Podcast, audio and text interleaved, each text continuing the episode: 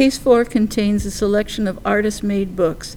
They include David A. Carter's One Red Dot, designed to just play with the possibilities of what can do, what one can do with just paper and folds to create a sculpture.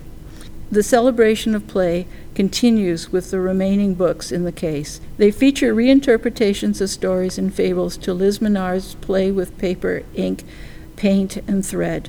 Barbara Hodgson's and Claudia Cohen's folding papers starts with how paper can be folded and moves to the manipulation of this property to create ever new structures and sculptures.